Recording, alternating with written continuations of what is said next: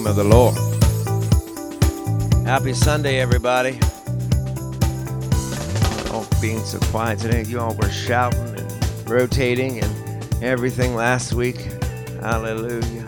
I told you not to leave your shout at home. Do we have to do it again? How many of you saw that video on Facebook of y'all? My Lord. Anybody see it? Me? Okay. It was something to see you all were shouting so loud they couldn't hear me. And I thought that's just awesome. Amen. Even with the microphone, y'all outdid me. And that was just good to see. Hallelujah. Praise God. Such good things happening and great things. And pray you were blessed last week. I know we're missing lots of people today. We miss you. We love you. God bless you. And uh, just excited to see what God will do. He was moving last Sunday. Glory to God. Tuesday night, my God. He gave you the word Tuesday. I mean, some of y'all left and were like, mm hmm. That was a download. Yes. My goodness. If you're finding out whose you are, who He is, your place in the kingdom of God. Amen. Hallelujah. How faithful Daddy is. Mm-hmm. My, my, my. I won't say much about it, but you have to watch it if you're on Facebook or wait for it to air on TV. Hallelujah. It was good, though. Mom even called and testified. She was watching at home. And uh, glory to God. She said, I knew that was my son, but she said it was like something else was happening or something like that. I forget what exactly she said. Uh, she said it was like, I knew that was you, but I didn't recognize that it was you or something. Is all that was being poured out. Hallelujah. The time that we are in, God's getting you ready. I believe that. And, and something I said Wednesday night was, it has arrived. Come on, if those of you that were here, you should, you, you know what I mean. It has arrived. Amen. A lot of the things that we've been praying about, believing God for, there's just a, a shift in the atmosphere, a, a shift in that. Uh, even as we go through the Word of God today in this series that I've been trying to do, and we endeavor to to look into faith even more. I couldn't get away from it. I was going to try to just move on and whatever, and I couldn't get away from it. And then the Lord and I didn't plan this message until yesterday. Then the Lord said, gave me the word, "Bring your bucket," and I said, I said, God. And I remember I preached once uh, uh, during an outpouring of the Holy Spirit. I forget where it was, and I titled it or something, "Bring Your Bucket," and it was something completely different. But this is a word on faith. And so when we go into this word today, I'm going to tell you if you hadn't brought a bucket, you probably wish you had.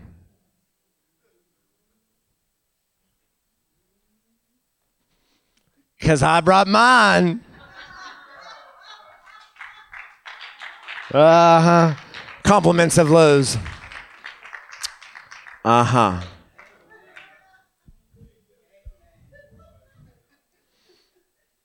See, last week, uh, Sister Renita and uh,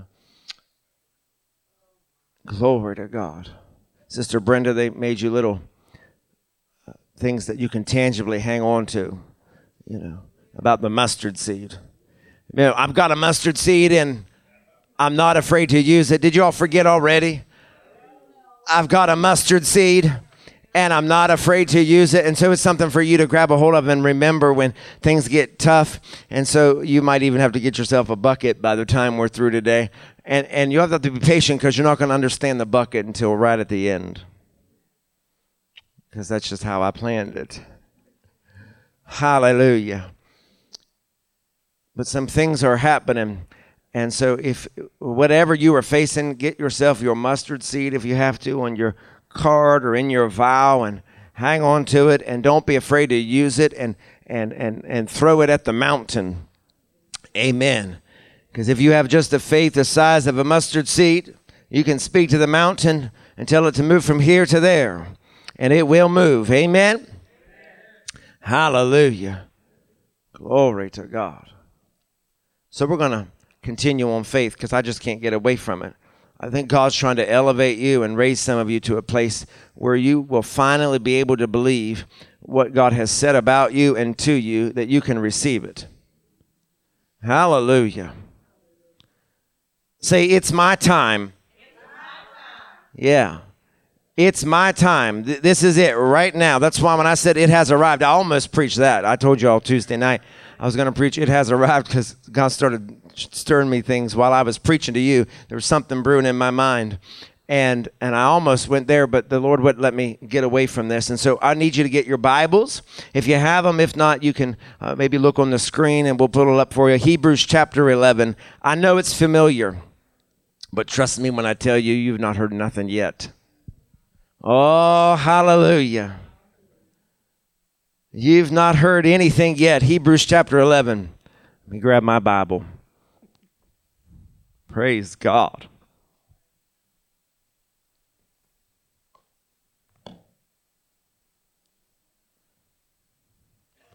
While you're getting ready, look over at your neighbor because I got to keep you all active. Look over at your neighbor and say, Neighbor, did you bring your bucket? Oh, thank you, Jesus. Uh huh. I'm telling you. I almost went and bought you all a bunch of um, sand buckets, you know, the kids use. Almost.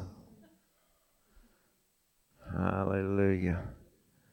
You're going to rush over to Dollar General and get some right after church, I just know. You might have to sit it with your mustard seed. Hallelujah. Hebrews chapter 11. I want to begin in verse 1. We're going to read just the first couple of verses. This is so familiar, but I'm telling you, by the time we're through today, you should be able to receive and believe God for all the things that you have struggled to in the past and that, that you are just going to be in a position to receive. I believe that if you'll if you'll just allow yourself right now to to get yourself focused upon this word and what he wants to pour into you, I'm telling you, this is a day of, of, of complete shift and change for you. Hallelujah. It's, it's that good. I mean, it's that good. I almost thought, Lord, this is better for Tuesday night because I can teach it. And, and, but I, I couldn't get away from it. So here it is. All right. Let's just pray. Father, in the name of Jesus, before we ever go any further, Father, I pray that you would just surround this place, that God, you would fill it with your presence, and that, Lord, your anointing, God, would be released over this time and this moment to bring your word. God, anoint my lips today and anoint and release your anointing over our ears to receive the very spirit of every person to receive your word today. That God, even if we don't have a physical bucket, that we've got something. Something, God, today to use when we wrap up this word today that God will be able to receive what you have for us. Now move as only God you can. Minister, pour out and touch your people through this time. I will give you glory, honor, and praise in Jesus' name. Amen. Hebrews 11, look at verse 1. Now, faith is the substance of things hoped for, the evidence of things not seen. For by it the elders obtained a good testimony. Oh, we'll get to that. Verse 3 By faith we understand that the worlds were framed by the word of God, so that the things which are seen were not made of things which are visible. Uh huh. So everything that is tangible right now, everything that you can reach out and touch, everything that is relatable to you that you can pick up, uh, that, that, that you can hold, touch, it did not start, what, what it's saying is it did not start from the physical realm. Everything. You can reach out and touch the chair in front of you. Guess what? It didn't start in the physical realm. The clothes that you are wearing, it did not start in the physical realm. I'm going, I'm going to mess with you. Some of you are like, you have lost your mind. Just hang on. This is how I know we are way screwed up in the church about what we understand faith to be. It did not start anything that is tangible, that is touchable. It did not start in this physical realm. Everything starts in the spirit. Uh, I'll come back to that, but it first has to become an idea. Uh huh. Glory to God. Let me just first say this is why the enemy wants to attack your mind. This is why the enemy wants to attack your spirit. Because it, it, that is that is sort of that, that is really the birthing room where everything will materialize in your life. Did you hear what I said? It is in your mind, it is deep within your spirit. That is the birthing room where everything that will materialize in your life will start there. Y'all looking at me like I'm crazy. All of it starts right there. Where the mind goes, the man goes. And so the enemy is strategic about, I've heard people say that the enemy is after your faith. Nope, something more specific than that that we're about to get to. Ah. Because if, if he can, if he can uh, uh, uh, uh attack it, you won't have to worry about your faith. Hallelujah. Let, us move on. Uh, by, uh, verse 4.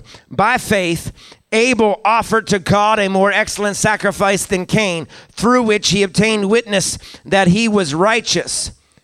God testifying of his gifts, and through it, he being dead still speaks. My God. By faith, verse 5, Enoch was taken away so that he did not see death and was not found because God had taken him. For before he was taken, he had this testimony that he pleased God. I hear some of y'all. That he what? That he pleased God. Now look what you just read. It says that, that, that Enoch pleased God by what? By faith. See, we, we, we, we should live holy and pure lives, but guess what? That isn't what it says pleased God. It was faith. Uh, don't, don't get my words twisted, what I'm trying to say here. I'm saying what pleased God was faith. Yes, we should live pure lives, but that's not what it says pleased God. Yes, we should come into the house of God and give him praise, but that doesn't say that's what pleased him.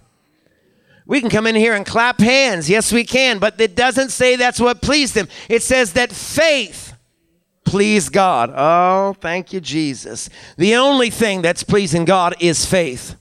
Look at verse 6. We'll stop with it. But without faith, it is impossible to please him. For he who comes to God must believe that he is you got to believe that He is and that He is a rewarder of those who diligently seek Him. Oh, hallelujah. Thank you, Jesus. But without faith, it is impossible to please Him. Will you say this? Say, faith. I've got it.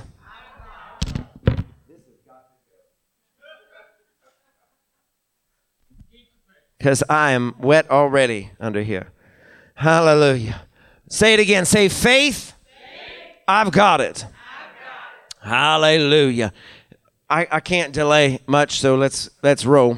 Uh, uh, uh, this is this is an interesting time in the text where uh, so so much is really happening. The early church is is is facing uh, some different turmoils and all kinds of uh, religions are, are, are, even raised up and in opposition to even the early church and so much is happening and and so uh, this text comes as a, at an interesting time and I, I would love and, and, it would be great to be able to lay out some of the some of the specifics of the time that that that the text is, is really written in but but I don't really I, I, I don't want to take the time to, to do that this morning, even though I had planned to.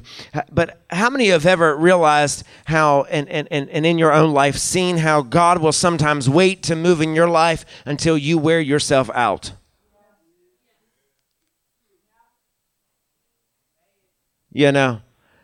So it's almost like God just steps back while you worry and you operate in fear and you and I try to do everything on our own.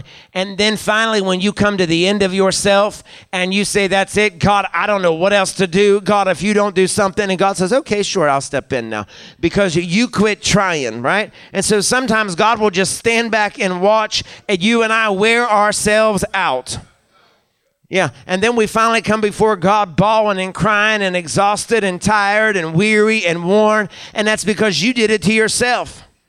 Sometimes we'll even try to be spiritual about it and we'll blame the devil about it, but that was all you. That was all you and your fleshly self. Yes. You, you, you. I could I could tarry there, but I, I, I, won't because I don't have the time. I know y'all want to eat, uh, uh, but but we, we we do we wear ourselves out, and then God will step in. But see, you and I need to learn what real faith is. That's what you're going to find out today. What real faith is. Real faith is really you and I surrendering, saying, God, whatever you want to do. That we'll, we'll get a remo- remove yourself from planning your life. I mean, you know, I always have uh, uh, uh, something brewing or something going as a plan or a purpose or whatever, but really it's all about Him. God, you'll open the door. God, you'll shut the door when you do. I'm not going to kick one in. I'm not going to force this thing through. If you don't want it, that's all right. God, I'm good. You know, that's the way that which you guys, you, you and I all have to be able to live. That's living a life, life of faith. You're just taking your hands off it and going with whatever God gives and with whatever God takes away. Hallelujah. Yeah. Some of y'all people try to leave your life and you're clinging on to them. And you you don't recognizing the blessing that God has given you. He's trying to remove the trash from your life, and here you are crying that it's leaving. Right? I mean, oh, hallelujah. Praise God. I'll just leave that alone. I'll leave it alone. Yes. He, he, Hebrews 11 it, it, it's really reminds you and I that it, it's reminding you and I that all through Scripture, people have been moved by faith. And what Hebrews 11 really does is it reminds us that faith cannot be confined or contained. Mm. That faith is something that never goes out of style. I know our outfits do. Things come and go and are fashionable and then they're not, right? As quick as you buy something that's in style, it's out of style. It's gone, right? But faith is one of those things in the church that it never goes out of style. All through the Word of God, we see faith. Moses had to have faith. Faith even existed long before Moses. Faith, faith always was. Faith still still just is. Are you hearing me? Faith is really a common denominator. I want to I want to get to this because it's really important. Faith is really a common denominator. All as uh, everywhere you look and read through Scripture, what is common among uh, uh, uh from Genesis to Revelation is faith. All right. It's common. What is common in this place among all of us is faith. Hallelujah. It doesn't matter how smart the person next to you is compared to you. The one thing you have in common with everybody, this is what I love about God. This is what I love about the message of faith that I believe we have missed in the church is that God has designed uh, the, the, the, gospel in such a way. He's designed even the, the whole purpose and potential of what faith can do in your life. And God has enabled faith to, to be a common denominator that it's a level playing field. You can have a doctorate and be next to genius and guess what uh, you all you need to be able to receive what god has for you is faith you could have never graduated middle school but all you need to be able to receive from god is faith. Oh, you starting to catch on to where I might be going. Hallelujah. Doesn't matter our IQ. Doesn't matter how intelligent I am. Doesn't matter my level of education. We all have equal access to faith. Are you starting to hear me? Oh, hallelujah. See, it excites me. We have this idea in the church that only the, the people with a title, aha, uh-huh, only the people who, who, who, who are standing up in the front or whatever, they got more faith. People have that idea. Preacher, I need you to pray for me because I need God to touch me. Yeah, He'll move through me, but where is your faith? You've got equal access as I do. Are you hearing me? Amen. That, that's who God is. We talk a lot about equality in our nation, but really, God laid this out in the Word of God that we are able to come to Him equally. Doesn't matter our gender, doesn't matter our life experience, doesn't matter our uh, IQ, doesn't matter what we've been exposed to. Each of us can come to God equally the same as the rest. You can be the king of Saudi Arabia or the president of the United States, or you can be me, and we all have equal access to God. Don't you just love that about God? That's that's how awesome He really is. Amen. We don't have to be nothing special. I, I didn't have to graduate kindergarten. Amen. Come on, some of us had struggled there, you know, glory to God. Don't judge me. I was colorblind, all right? That's why when I don't match, that's why, friend. Don't judge me. I didn't know what color it was. I'm telling you the truth, Austin. Mom, am I telling the truth? Thank you. That's why I have to write on the inside of my shirts and ties so I know what goes. Are you hearing me? Hallelujah. I know. Now they're really laughing. Take him to the dry cleaner. Hey, you know, can you rewrite on there? Because it's starting to come off.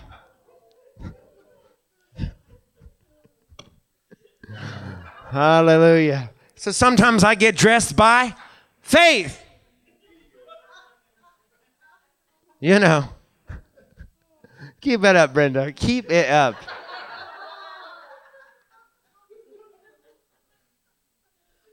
Or not right. That's all right. Hallelujah. Keep it up. We're going to eat your cooking by faith. So, hallelujah. I get dressed by faith. Amen. Amen. I won't tell y'all why she told me it's so good. So you are eating it by faith. I'm only joking. Maybe. Faith is a common denominator. Uh, th- this is why Sometimes those of us who have been around or been, been, been exposed to things and ways in which God moves, or, or maybe we've been exposed because we are, we're maybe a little bit more intelligent or we're exceptionally smart or we've been exposed to some ways in which God has moved. This is why sometimes we get frustrated with God we, we easily get frustrated with God because in, some small way, somewhere in the back of our in, in our belief system, we almost have this idea that God, I should be compensated because of the level of intellect that I have about your word. I know this because I've had to evaluate my own heart. Oh boy, it got quiet. Here you are judging me again. Because sometimes, based on what we know and what we've been exposed to, we think we deserve certain things, just like we do with our spouse.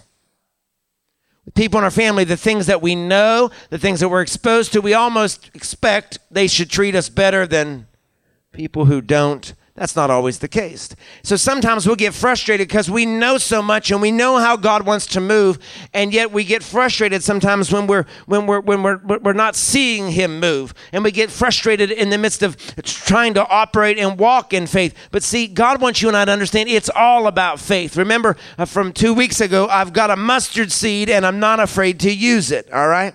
Let me put it another way. I, I've heard people say things like they'll look over at somebody and like, how can a woman that looks like that get a man like that? Am I the only one? I'm, I'm, talking about an ordinary. So you and I will be driving down the road. We're at an event. We're like, every single person's like, how, I ain't that bad looking. Did you see her? How in the world can she land a man that looks like that? And some of you men are like, I don't know how. Are you following me? I'm trying to be as nice as I can. You know, some people aren't as pretty as others, all right?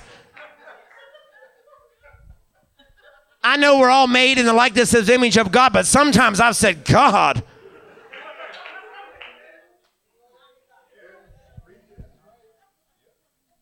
I'm glad, I'm glad some of you let me be honest because you think it now just because I've said what you've been thinking all the time. Uh, all us single folk, we're, we're out and going about, we're with everybody else who's got somebody, and we're walking around and we're like, now why is it? God, I can't be as ugly as that. And, and how come they're able to land something that looks as good as that? My Jesus. Right? I, I have a point I'm trying to get to, I promise. And so we'll say things like that, you know, God, why can't I get someone that looks like that? But see, this is this is where faith comes in. This, remember when the Bible says it's not by might, it's not by power, but it's by my spirit, says the Lord. See, it's a faith thing. It's about your mustard seed. See, this is, see, I always bring it back to something spiritual. Thank you. It's a faith thing, it's a mustard seed. You know, so we got to ask the question how do I get it? Right? You and I might ask that question. We might be one of those people. How did somebody like that get somebody like that? It's a faith thing. They had the faith to believe God for what they saw for themselves, what God said for them in the Word, and so they were able to receive it. Are you hearing me? It didn't matter that you and I might look at them and be like, oh, Jesus, uh, uh you know, and pray for a plastic surgeon to enter their life. We might pray that, but they received exactly what they were praying for. Are you hearing me? Because they had the faith to receive it. They had faith, the grain of a mustard seed. They went to God and said, God, I know I, am not the, the, the, the, number 10 that came out of your factory. God, I know I'm not the best looking of them all, but God, I know in your word that when you said you'd give me a man of valor or a, a woman of valor, that God, you have them set before me. God, I thank you that it's going to be a virtuous woman. God, I thank you. And they, you start praying that, and in faith, God will send that person to you. Amen. And so it's not by might, it's not by power, but it's by his spirit, says the Lord. That's how it happens. You and I need to be able to, to, to see beyond on some of the things that trip us up. See, faith is way more than just willpower. In other words, faith is more than you and I. I. I. know some people, Christians, were rushing out trying to play the lottery last night. Hallelujah. And so you, you were going around and you were rushing to get your ticket to win half a billion dollars. And so you'll be like, I believe, I believe, I believe, I believe, I believe, I believe, I believe, I believe, I believe. I believe some of you are even probably in church today. God, I'm still believing. I'm still believing the numbers on it's going to change. I believe, I believe, I believe.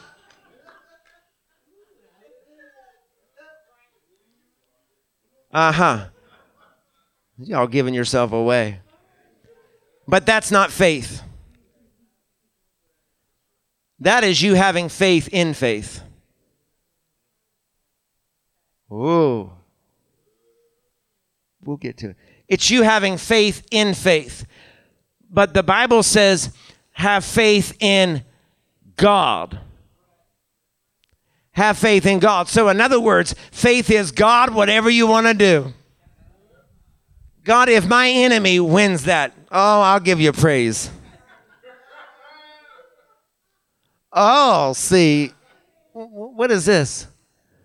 What is this? Y'all not shouting. Austin, they're not shouting. If your in laws win it, God, I'll give you praise. Because I know they ain't going to give me a dime. Hallelujah. Yes, they'll watch me suffer, right? Come on.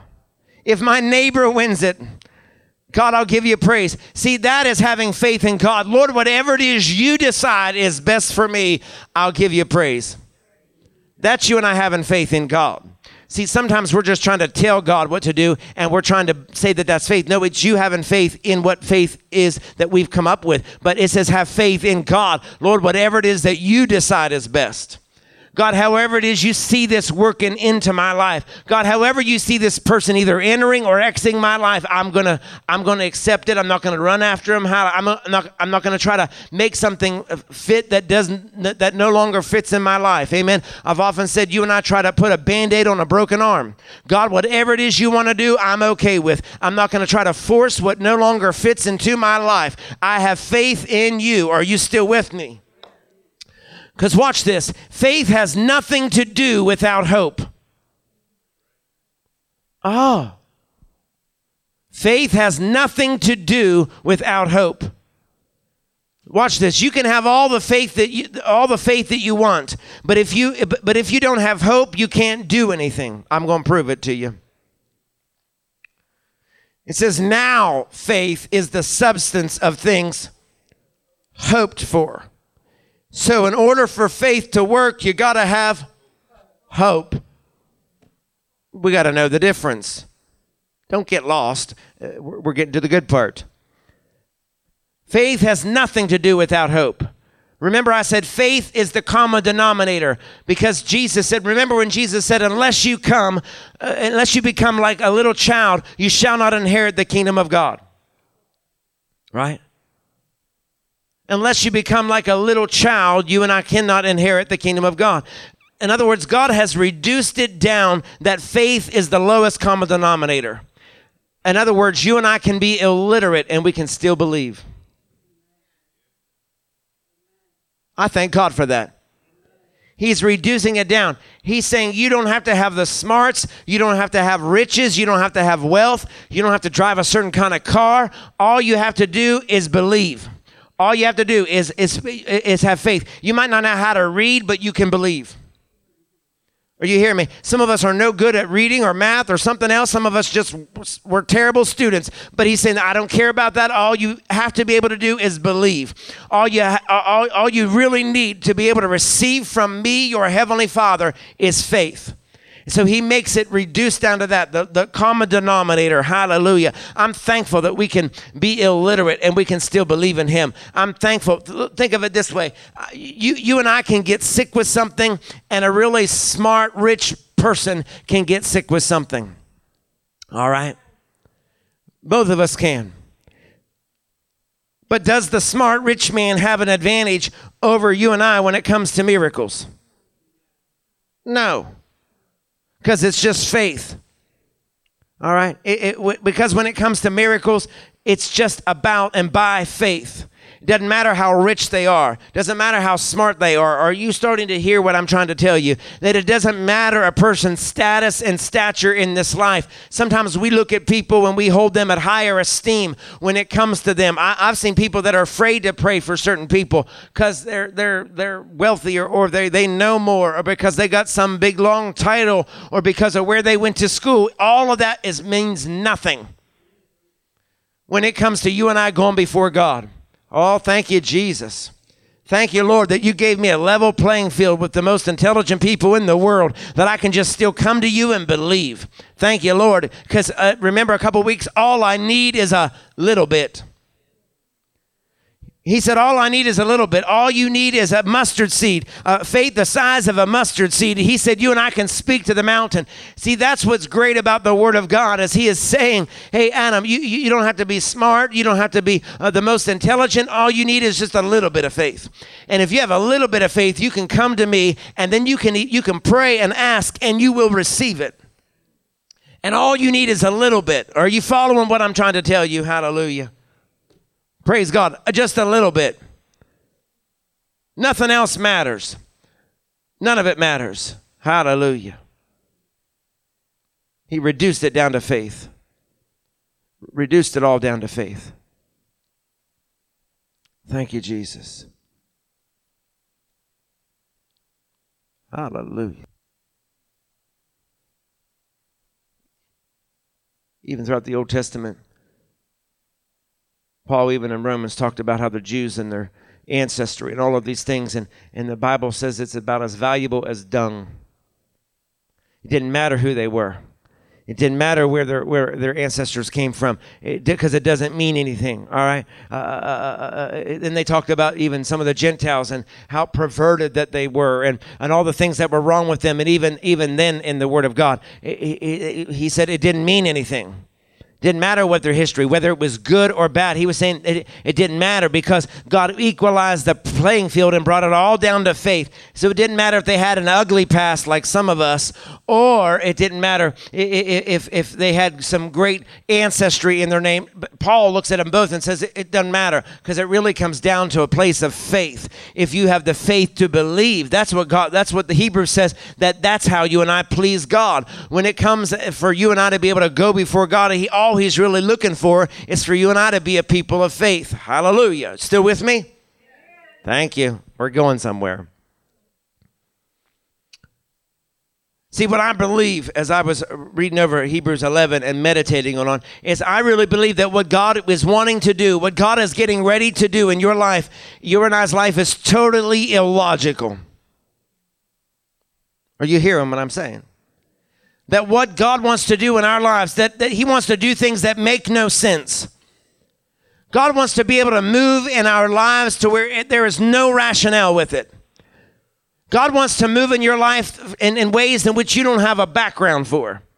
He wants to provide things for us. And God needs you to understand that it's a faith thing, that it's all about that mustard seed, just having an, enough faith, just the size of a mustard seed. Even if you have more than that, He says all you really need is just faith the size of a mustard seed. Hallelujah. But the problem with you and I receiving the promises of God is that sometimes some of the things that God has promised you and I, that He has said in His Word, that we've heard through prophetic means, is that sometimes those things that God promises us seem illogical, seem almost impossible, seem too big for us to receive. In other words, God has exposed you and I to some things and it scares us. God tries to use you and I in ways and it scares us. And so we kind of think, oh, that's not for me. And so we'll take a back seat to somebody else. Or we'll believe that's not for now, or we think maybe we've missed God, it hasn't shown up yet. But maybe it's just that we haven't dared to have the faith for it enough because we think it's too big for who we are. Remember, I said faith is not about how smart you are or what you have or what you possess or how much is in the bank. Faith is, is the common denominator. It doesn't matter any of those other things. God's not looking at your bank account, He's not looking at your level of education. He's looking at whether or not you have faith enough to receive what He's promised to you. Are you hearing me? That's why the Bible says that all of His promises are yes and amen or yes and so they shall be because he's saying the all of my promises are available to all of you but what you need to have is the faith to receive it amen I've got faith enough to receive it. Let me put it another way. God has promised me several things and given things and even provided visions for things for the ministry that at times in the past have scared me. Because they seemed way too big, way too much, way beyond the ability or means or all of those things. And so at times it has scared me. And then God reminds me uh, and, and, and caused me to think about King David. Do you remember David in the Word? Amen. Lois remembers. Think about David Every time God begins to tell you something or you receive a prophetic word and it seems bigger than where you are right now, we are almost afraid to believe God for it because it's bigger than our means. It's supposed to be. That, that's, what should get you working towards it and striving for it and believing for it. If it, if it met your checkbook, then you wouldn't need faith for it.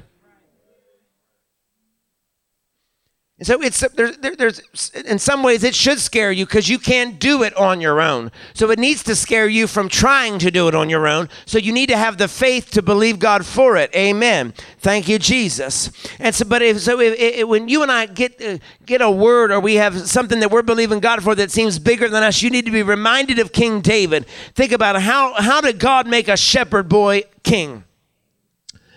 God chose a shepherd boy who had no background, who had no education, who had no protocol. His father was a peasant, the Bible says. He had not been trained or prepared to be king at all. But what God did say is, He said, I found a man after my own heart. Why? Because for it is not by might, it is not by power, but it is by my spirit, says the Lord. I'm going to keep saying that over and over this morning. It's not by might, it's not by power but it is by my spirit. Notice what God says I have found a man after mine own heart. Hallelujah.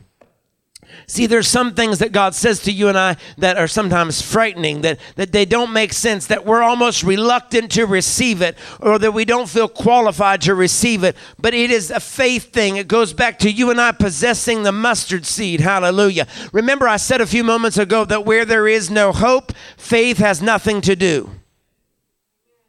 All right? Stay with me. I promise. I'm, I'm trying to hustle and hurry.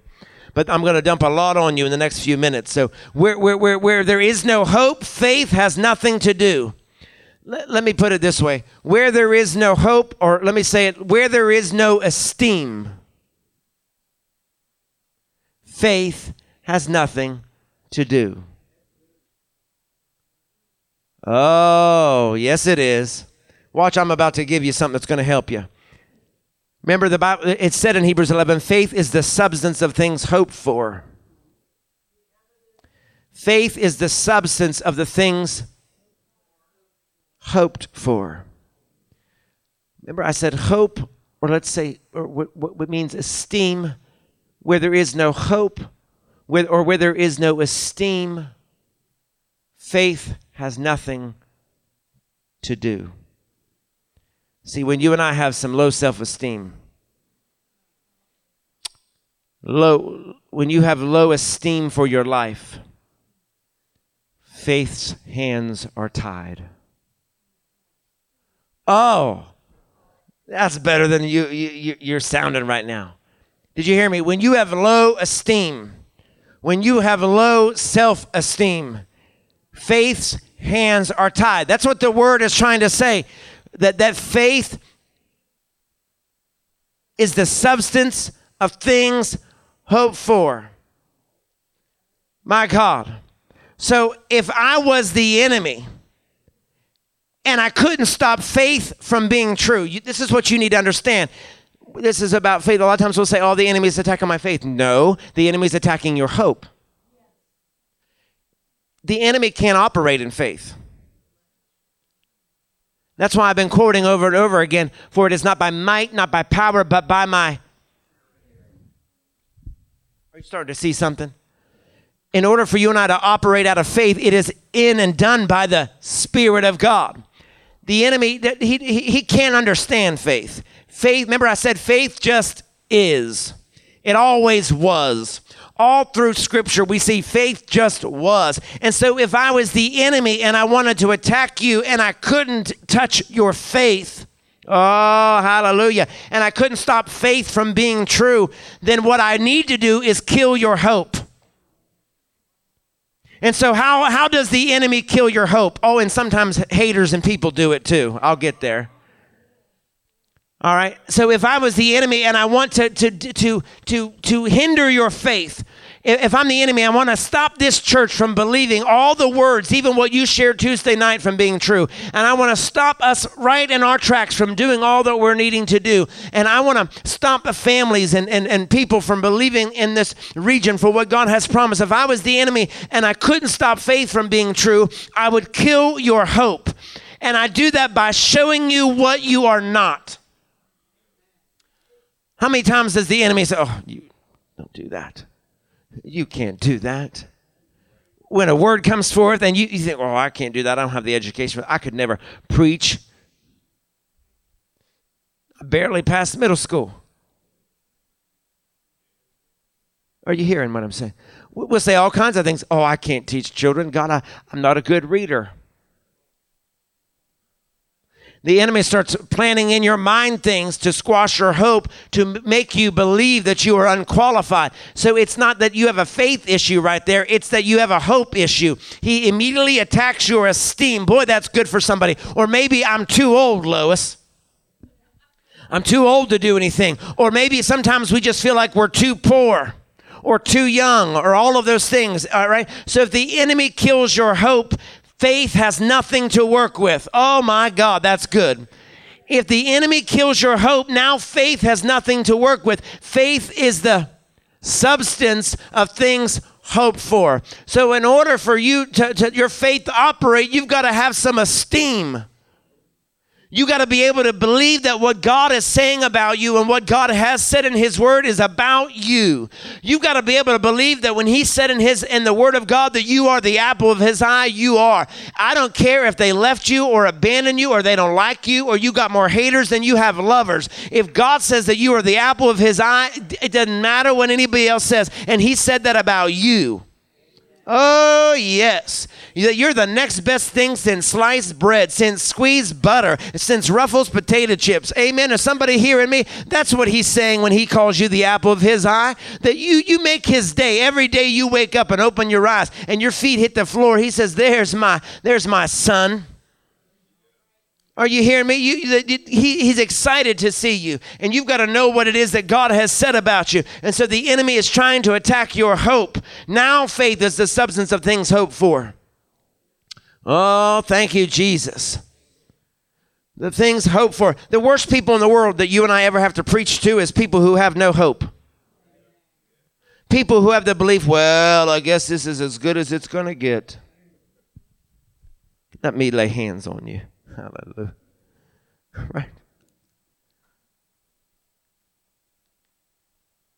I'm telling you, when we start feeling like situations are hopeless, the enemy attacks your hope. It's hard to encourage people who have no hope or who have no esteem. And so the enemy attacks that to, to attack your esteem. Hallelujah. And so what ends up happening is we become uh, we could become comfortable with mediocrity with just getting by. Oh, come on. Stop telling on yourself, church. We get comfortable with just barely getting by. We get comfortable having to live paycheck to paycheck. Because we can't dare believe that what God said in His Word could be for me. No, that's only for the megachurch. Oh, no, that's only for the TV celebrities. I mean, come on. That, that, that's the idea that we have in our head that we're somehow, we, how could we ever ask people to, to, to, to, to, to how could we ever believe that God's going to give us that kind of uh, finances or that kind of blessing or that kind of outpour? How could God ever a, send a spouse like that into my life? That's only for people like them. But no, remember I said God brought the whole this whole word of faith is that it's a level playing field. It doesn't matter whether we're rich, poor, pretty or ugly. It doesn't matter whether I'm skinny or fat. It doesn't matter whether I'm white, black, Hispanic, amen. Live in Africa, live in England. God says, nope, all you need to be able to come to me and ask of me is faith. Come on, somebody. None of the rest of it matters. All you need to have is faith because it, without faith, it is impossible to please God. So, in order for you and I to please God and get the attention, He says, I just need you to faith the size of a mustard seed and He'll be pleased. Hallelujah. Thank you, Jesus. Thank you, Lord. The enemy keeps trying to kill hope. Let me put it another way. When, when a man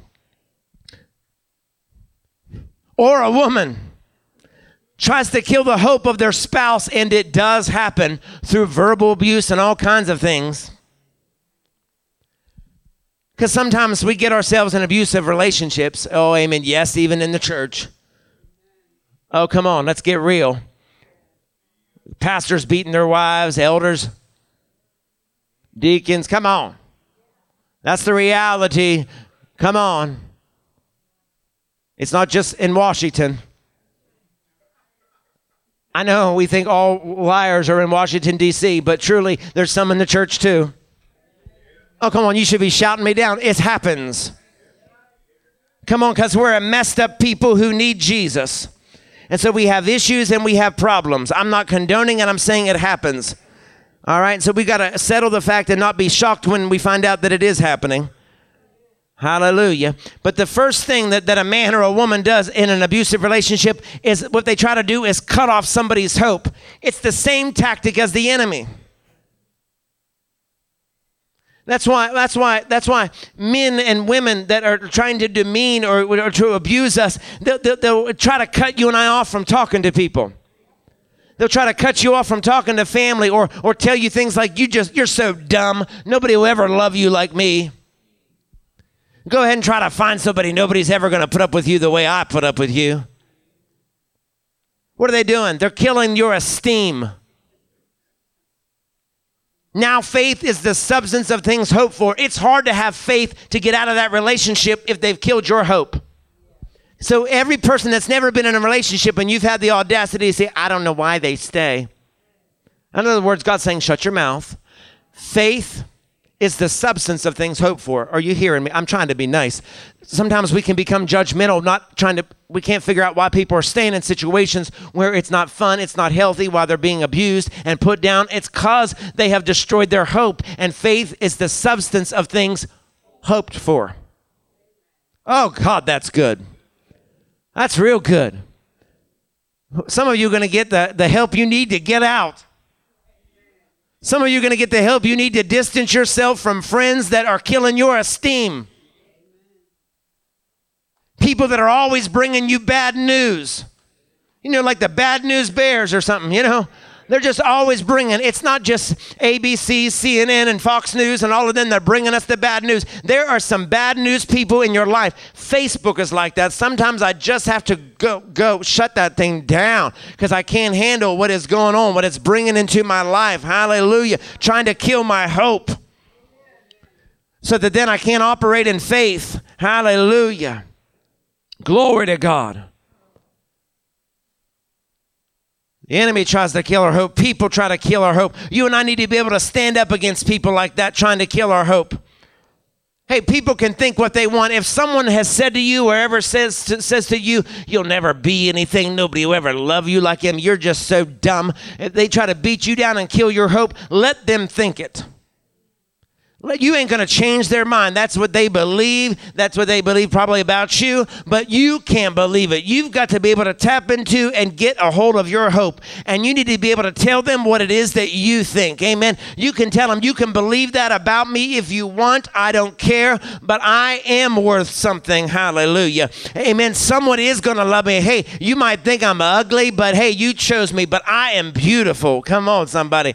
Uh, you, but I'm beautiful. I am not worthless. Amen. Amen. You need to be able to look back at them and say, This is what I think, because the Bible says, As a man thinketh in his heart, so he is. Amen. So don't let anybody, don't let anybody kill your hope. Because the minute they start attacking your hope, what they're really doing is stifling and, and handcuffing your faith. And so then you're wondering why you're praying and things aren't happening. Oh, because they're at the very root of it. They've killed your hope, and, and faith cannot cannot operate without being connected to hope. Amen. You've got to be able to have your hope. Faith is the substance of things hoped for. Are you still with me? Faith is the substance of things hoped for. Hallelujah. Because in the day that you and I lose our hope, that's when we lose uh, uh, our ability to really enjoy life. So the devil isn't after your faith, he's after your hope. Your hope that things could get better. Your hope that things are going to turn around. Your hope that things that the best is yet to come. Your hope that God has more for you. Amen. Hope that all things are possible to him that believe. Hallelujah. The enemy will always try to let someone bring you that bad news. I, I always teach leadership this, and for anybody who is going into leadership or wants to be in leadership here, you'll find it out real quick. When someone brings me, if, if you want to make me mad, bring me a problem without a solution. I know you're not cut out for the job then. Oh, it got quiet. Because if you're going to be a leader here, you're going to bring me the problem, but then you're going to bring me a solution with that problem. Oh, yes. That's leadership. Don't just tell me what's wrong and put it in my lap and expect me to fix it. Bring me the problem, make me aware, and then give me some options for solutions. Amen. Hallelujah.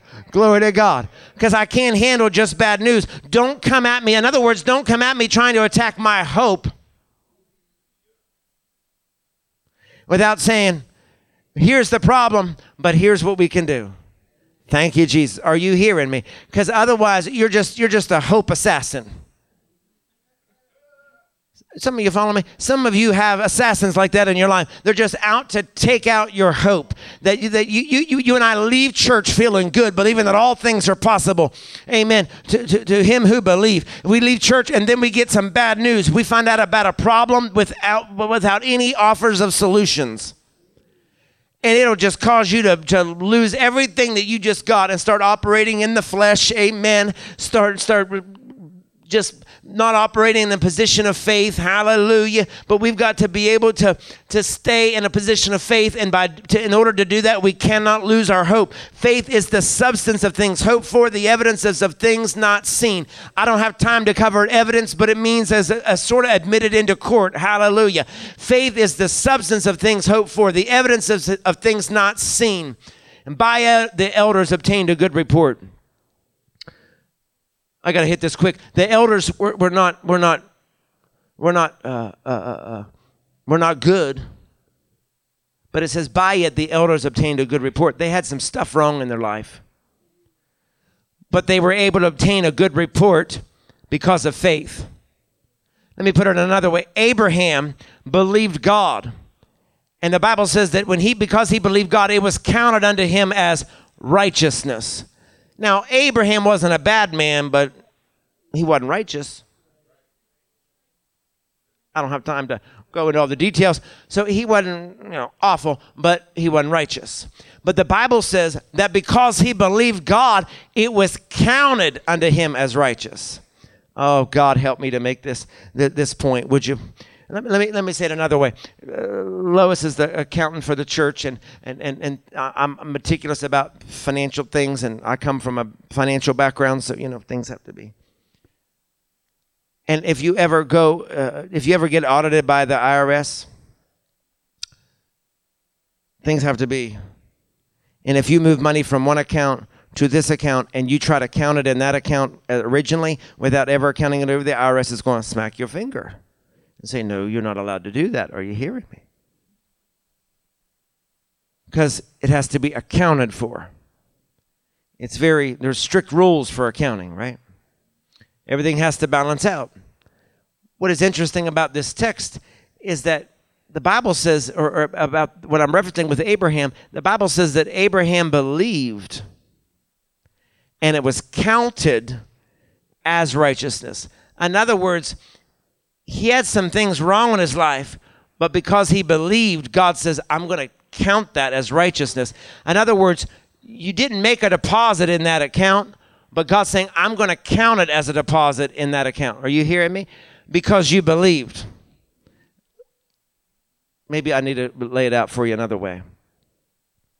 He wasn't righteous, but God marked him as righteous because he had faith. Let, let me make it even more plain. Faith is like food stamps. Oh, are you all kidding me? I know you're waiting for the explanation. I said faith is like food stamps. In fact, would you say that with me so you'll remember that? Say faith is like food stamps. Thank you. Some of you are still with me. Faith is like food stamps. Yes, it is. Because when you and I are using, if, if you got to use food stamps, you have no money, but they'll take it like money. If you're following me, you might start catching on. See, it don't matter what, whether you possess an Amex card or an EBT card. You can have a Visa check card or your Capital One credit card, or you can have food stamps. It don't matter. When you and I stroll up into Giant Eagle or Aldi or Walmart or anything, I can fill my cart whether I'm carrying an Amex or I'm carrying food stamps. And when I get to the checkout counter, I can fill my cart with whatever it is that I want. And if I have an Amex card, I can swipe it. If I have my food stamp card, I can swipe it. And it doesn't make any difference to Giant Eagle. Oh, you better start catching on. It doesn't make any difference to a Giant Eagle, Walmart, Shop and Save, Aldi's, wherever it is that you like to go. Doesn't make any difference what you're paying for. They're going to accept it as cash just the same. Are you hearing me? That's why I said faith is like food stamps. When, when, when Abraham, because he had faith, God says, because of your faith, I'll count it as righteousness. You're not, you're not, you're not righteous, but I'm going to count it as it. Are, are you following what I'm saying? Are you getting my analogy? My faith is like food stamps. I don't have everything perfect in my life, but God says, if you have faith, I'll count it. I'm going to count it as righteousness. He's saying you, you, you don't have to have it. Don't matter, Adam, whether your Amex card is has a lot on it or it's full or whatever. Doesn't matter how many cards you got in your wallet. When you come to me, you're all coming as a, a common denominator. Amen. But he says all that you need is faith. I can go into the grocery store and I can fill up my card and I can check out just like the person who is is is paying with a Capital One credit card and I can do it with a, a EBT card. It does not matter. The the grocery grocery store is going to receive it as cash. That's why I said faith is like food stamps. Maybe y'all need to start getting a, a, a, a, looking at faith differently, like it's not something that's unattainable. You got to understand that God is really a bookkeeper. That's why God was saying, "Hey, to, to Abraham, hey, because uh, uh because you have faith, I'm going to count it as righteousness." He counted it as righteousness. Hallelujah. He counted it as righteousness. Hallelujah. It goes on to say, through faith we understand. Through faith we understand. Faith is the truth I stand under. Sister, will you turn that on for me? Did you hear me? Faith. What, what the word faith here means, the truth I stand under. It says, so the, so the truth I stand under is my covering. Through faith, we understand the truth that I stand under, it is my covering. Through faith, we understand that the world's, watch this, you, you Tuesday night crew, watch this. You were in on that teaching the other night. Through faith, we understand that the worlds, watch this, worlds is not, is not the, the same word as we see in, in Genesis in creation. This is, this is a different Greek word that's used, which, which means ages. Through faith, we understand that the worlds were framed by the Word of God. Through faith, we understand the truth I stand under helps me to understand that the age that, that since the ages I was framed in. I'm laying this out like this because I want you to catch this. Through faith, we understand that the ages were hemmed in by the Word of God. In other words, what Hebrews 11 is saying is, My future is on lock it's hemmed in. How many of you lose sleep about what could happen tomorrow? About what you're facing to deal with this week? Oh, come on. Church people, we lose sleep all the time. Text messages in the middle of the night, your Facebook post in the middle of the night, somebody up, pray. We're losing sleep worrying about something we're trying to control and put our hand to. And yet, Hebrews 11 says, through faith we understand the truth that I stand under, which is my covering, is that the ages were framed in by the Word of God. In other words, he's saying that your tomorrow is settled. Your tomorrow is hedged in. Remember when when when when God said to, to Satan, he said, Go. You, you can go get Job. And and, and, and, and and you can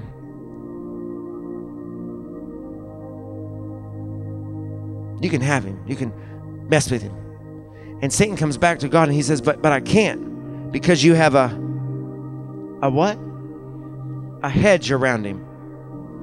And so he said, You have to remove the hedge. See, some of us are worried about tomorrow, but and you've forgotten that you have a hedge that's around you. That's why the word of God says through faith, the worlds, through faith, the, the, the, the, worlds were formed, were framed in, were framed in by the Word of God. Satan said, Nope, I, I, I can't, because you got a hedge around him. In other words, you need to understand that he cannot affect your future because God has a hedge around you. He's got a hedge around you.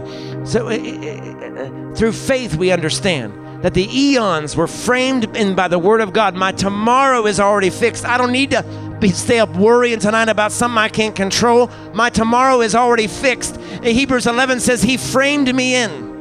The enemy is trying to attack your hope, to hinder your faith, so that you'll lose sleep and you'll lose your rest and your peace. And so he does that by simply attacking your hope, playing in your mind all the possibilities of what could go on what might happen.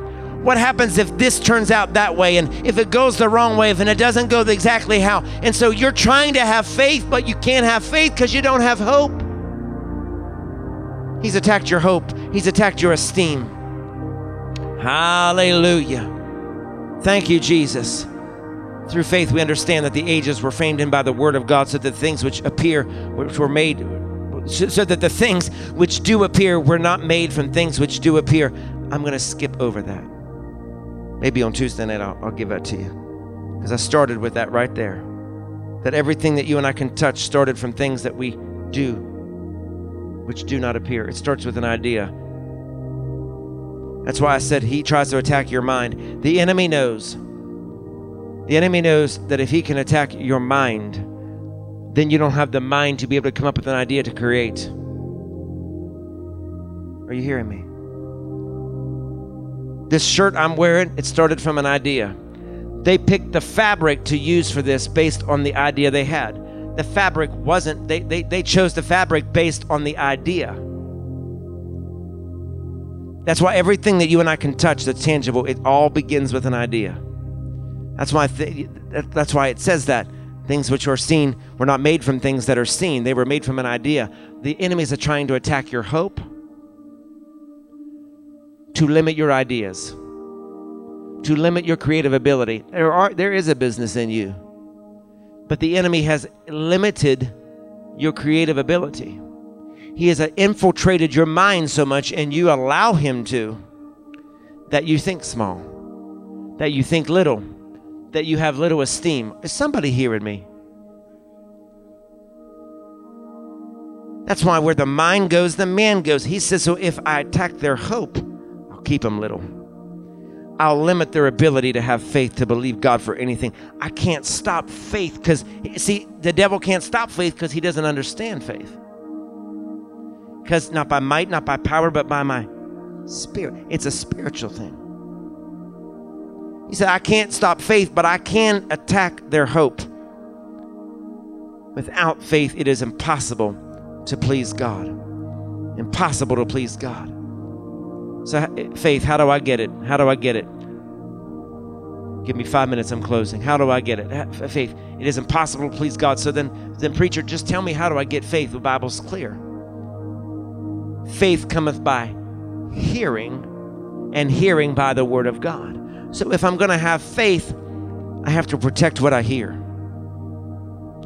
I have to be able to shut down all external and internal voices because it creates a belief system that either cancels out my blessings or grows my blessings.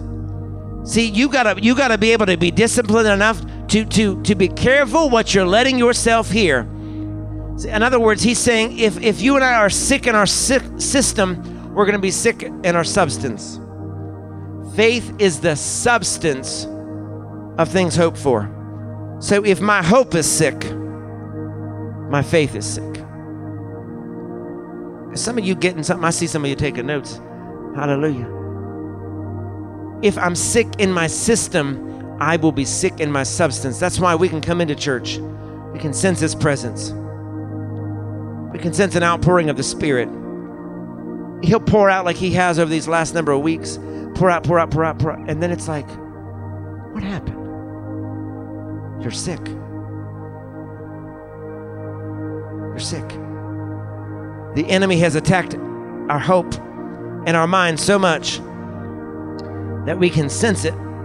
We can feel the presence of God, and it's easy to, to get a little bit of faith in an atmosphere like that. But the minute that we leave out from this place, we're being inundated with things that, that are not the Word of God that are attacking my faith by killing my hope. Hallelujah. Killing my hope. Because if I'm sick in the way I think, I'll be sick in my results. And the enemy is trying to pervert your, your results by messing up the way that you're thinking right now. Hallelujah. Hallelujah. And, and it, it causes some of us to build, to start building for our future based on what happened in our past. And you can't build for your future based on what happened to you in your past. You got to be able to let go of whatever happened and whoever did it and how it went down. And you got to start building for your future, not entertaining at all what happened and who they were and how it went down. Hallelujah. Remember, I said that the title of this message is Bring Your Bucket. I gave you half, less than half of what I intend to give to you, but I got to get to the, this part so I can close. Because I brought my bucket. Best part, probably right here. We've been doing and talking about faith over the last number of weeks. Faith the size of a mustard seed that you could say to this mountain, move. And it will move from here to there. How, do how many remember the story of Jesus? when he met the woman at the well. And when he strolls up on the woman at the well, he says, Woman, get me something to drink. And the woman said something. She says, If you really wanted water, why did you come to the well without something to draw with?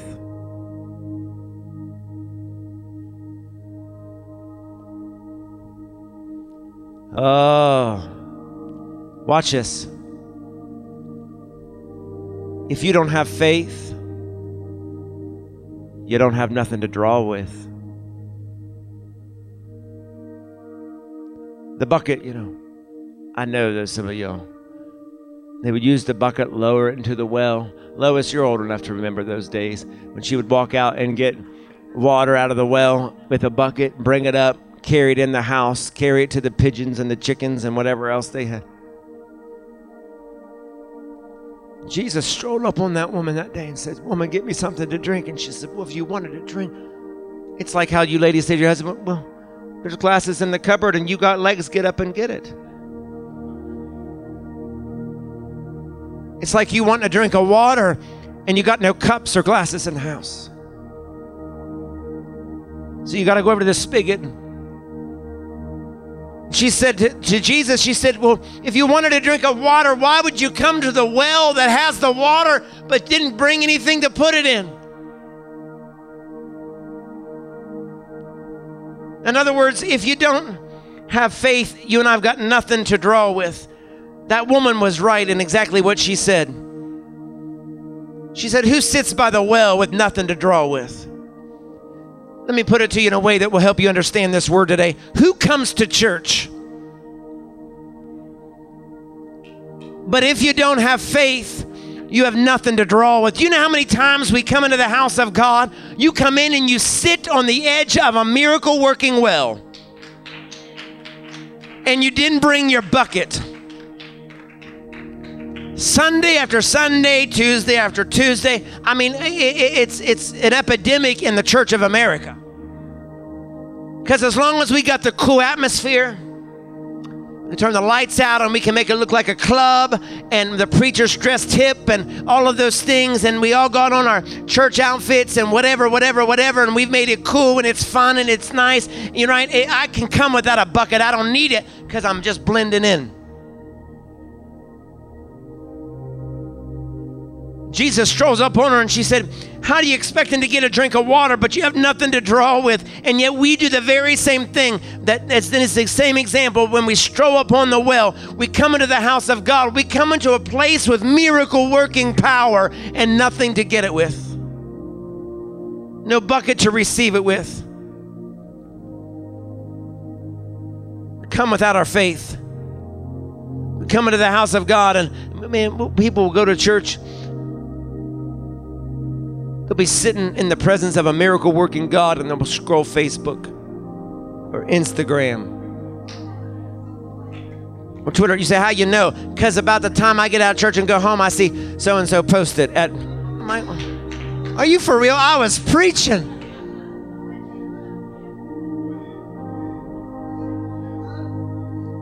I was preaching about that time. But I've just settled in myself hey, Adam, you can't make them drink. If they come with nothing to draw with, they're going to sit by the well and they're comfortable sitting at the well. Doesn't matter how thirsty they are, they didn't bring anything to draw with. Church, you're sitting by a well, you're sitting in the presence of a miracle and you have nothing to draw with in your mind.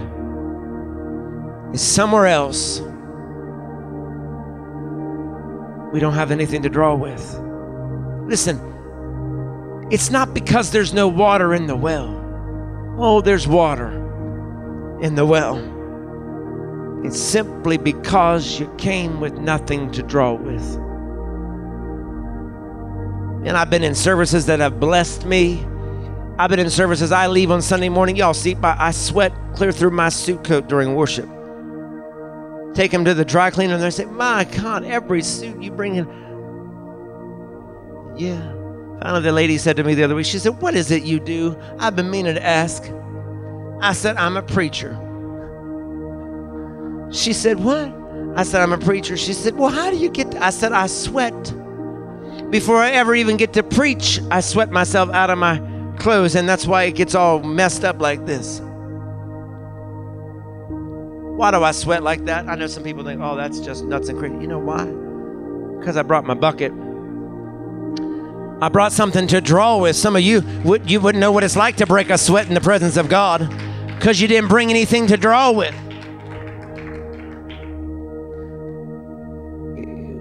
We didn't bring anything to draw with.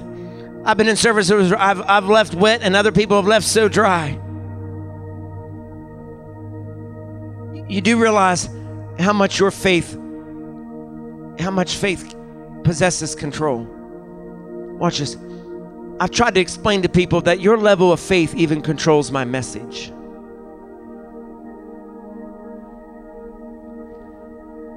I said a few weeks ago, most of the places I get asked to go preach, I say no to. That's why.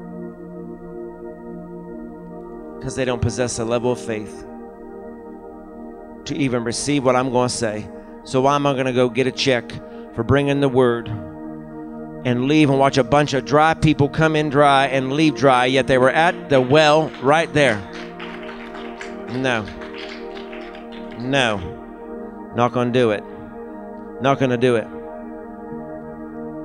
It is your faith that draws the preacher out of me.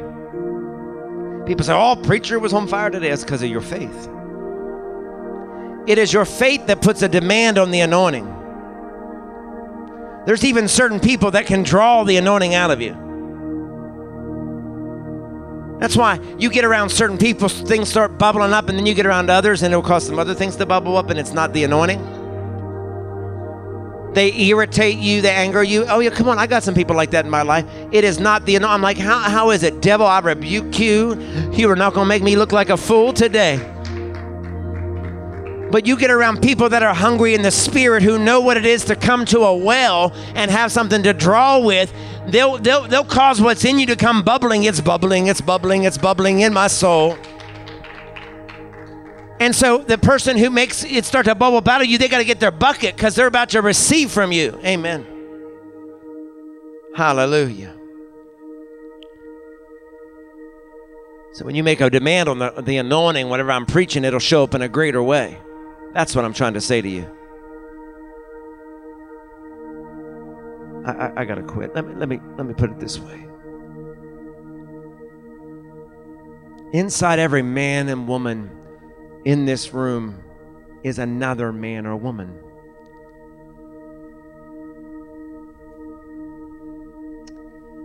When people come to me for counseling, first couple weeks it's all about everything that's wrong in that marriage the husband will tell me all the things and how critical his wife is and how miserable she is to live with, and the wife will do the same. And I'll tell them usually by week three or four, in a few weeks, I'm going to introduce you to the wife and I'm going to introduce you to the husband that you've never met. Because my job is to teach them to draw out of their spouse what their spouse is incapable of doing. Let me tell every person in here if you don't learn how to draw out of your spouse who God created them to be, someone else will. And you're going to meet them when they're with someone else. My God. There's someone else there's another man inside every husband, there's another wife inside every woman. I'm going to challenge you just as much as I said faith draws the anointing out of me when I'm preaching, it'll bring the word out. I'm telling you, faith will do the same thing for your marriage, for your relationships. But what has kept that from happening is the enemy has attacked the hope.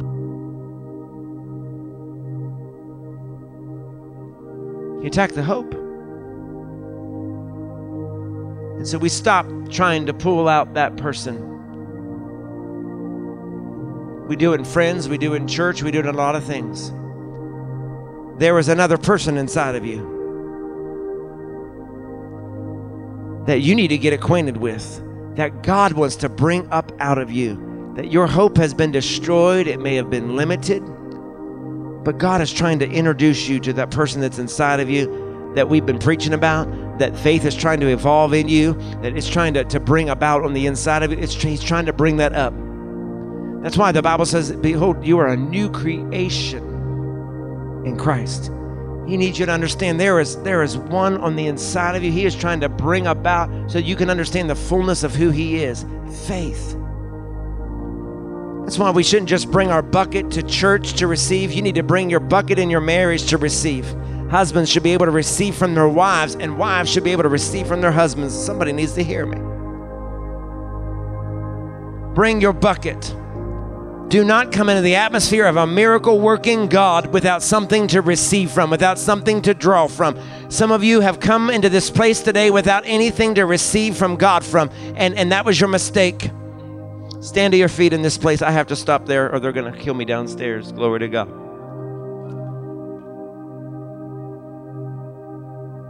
There's a lot of ways I could close, but I want to close very simply.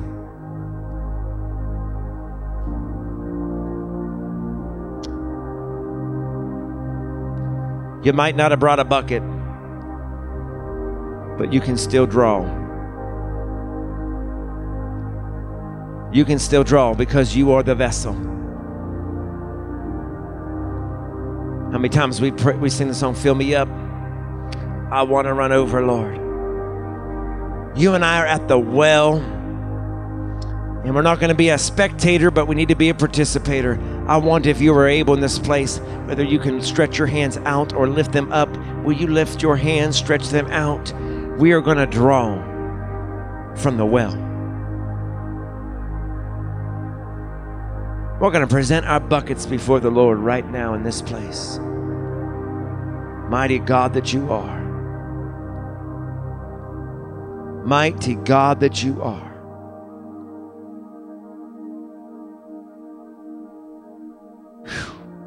Increase your presence in this room today. Father, we've come into church many times with nothing to draw with. Sometimes weeks and months, and sometimes, God, even years go by and we don't have a bucket. We don't have nothing to, to put into the well to receive. Yeah, we ask of you, but we had nothing to put it in. We, we didn't have the, the, the faith to receive it. We didn't have the ability to receive it. God, we, we've come, God, and, and we've went through the motions and, and looked like we had faith, but really I didn't have hope. And since I didn't have hope, you, your faith, the faith I had, had nothing to work with. And so, God, today we simply just stretching ourselves before you.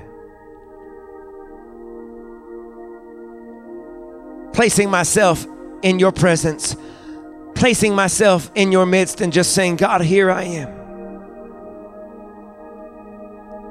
God, I've come into your presence with no, no bucket to draw with.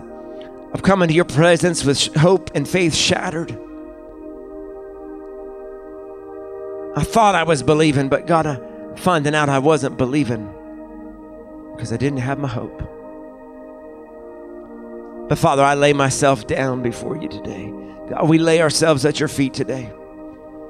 And God, we present ourselves before you that God, we, we say, Lord, we're here to receive. Father, we're here to receive and allow our hope to be restored. That, Lord, to allow our mind to be restored in the name of Jesus. That your word declares that it is with the mind that we serve the Lord. And so, Father, every way in which our mind has been attacked, every way in which our self esteem and our esteem has been attacked, we, we, we just thank you, God, today we receive healing in the name of Jesus. God, I, I, uh, we might not be wealthy like somebody else. God, I might not have the education like other preachers, and, and, and God, we may not drive cars that look like somebody else's. But but but but but but but but but but but but but but but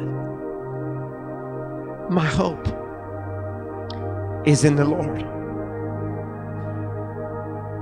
And so, God, if we have to pull up beside of family members who driving an eighty thousand dollar car and ours has got bald tires and rust spots. My hope is in the Lord. And I'm going to believe your word. I'm going to believe your promises. now more than ever because I've got my hope.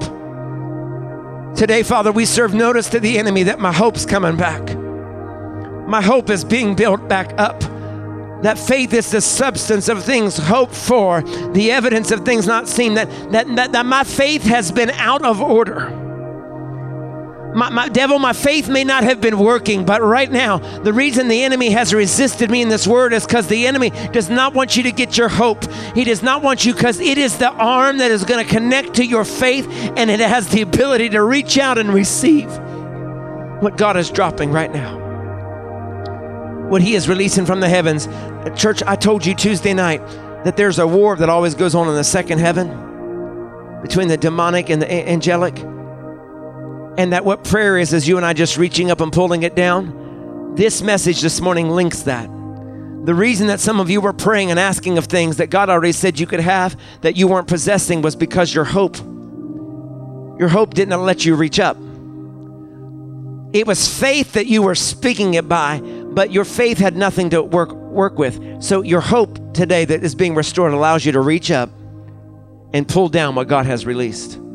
Every word, every promise that his, his word has spoken over you, I release over your life in the name of Jesus every every word in the name of jesus I, some of you just need to receive it right now every word I, I, don't care whether it's deep inner turmoil and hurt let him heal that right now in the name of jesus just just pull that down pull that down because he already said it. His word will not return void. Every word that, that was ever spoken over you that says that it is by your his stripes that you and I are healed. You you, you thought you had the faith, but you you lacked the hope to receive it. So right now, in the name of Jesus, we receive healing, internal healing. We, re, we receive healing in our mind. We receive healing in our spirit, down into the very soul of people that has been wounded right now. In the name of Jesus, God, we even receive your word that says that you desire above all that we have health and prosper. Father, there are people in this place that did not believe that you've called them to prosper, but the devil is a liar. Father, I speak prosperity in their relationships over their family. I speak prosperity in their homes. God, I thank you that your word says that you're going to give them homes they did not build and vineyards they did not plant. God, you're going to give them witty inventions and brand new ideas. God, there are creative people in this place that God, let the creative part of who they are begin to flow again because you're restoring hope. Yeah, I know, I know. They, they tried to destroy I know other people told you you were dumb, that you were talentless. I, I know what they said, but they were a devil. And so, what God has said is that you are the apple of his eye. And God is giving you your hope today. Your hope to reach out and take it. Possess whatever it is that you believe in God. Remember, I said moments ago that God wants to do things that are that, that don't make sense, things that are mind-blowing. Everything that God has given this church everything. The other church behind us, the houses, the empty properties around this area, the, the school, the 10 acres of property, all those things, it didn't make sense. God wants to bless you in ways that don't make sense. You need to have the hope and the faith to receive it. That He wants to bless you in that kind of way, where he, He'll be more than enough for you. So, Father, we receive it now. We receive every promise that you've spoken. We receive every word that you've ever laid out over us, God, that your word has spoken over us. We receive it and call it to be ours in the name of Jesus. In the name of Jesus, we receive our hope and we receive our faith. In Jesus, your mighty name. Now, Father, we're going to bless lunch. We thank you, God, for times of fellowship. We thank you, God, for everybody who's a part of it today, God. We thank you for the people that are even missing today, God. We love them. We lift them before heaven today. God, bless the fellowship and the time and food downstairs in the name of Jesus. And God, on our way out today, we're going to give to your kingdom. And God, now more than ever, Lord, as we give, I pray that you would multiply it back. God, as we give today, we don't just have the faith believing that you'll multiply, but Lord, we have the hope. So every delayed financial blessing that has been held up, I thank you, God, because we received our hope. Now I have my bucket to receive. My hope was my bucket. And now that I've got my bucket, I, have something to receive it with. So, God, I thank you in the name of Jesus that every held up financial blessing would be released to your people in the name of Jesus right now as they give. And we give you glory, honor, and praise in Jesus, your precious name. Amen. Amen.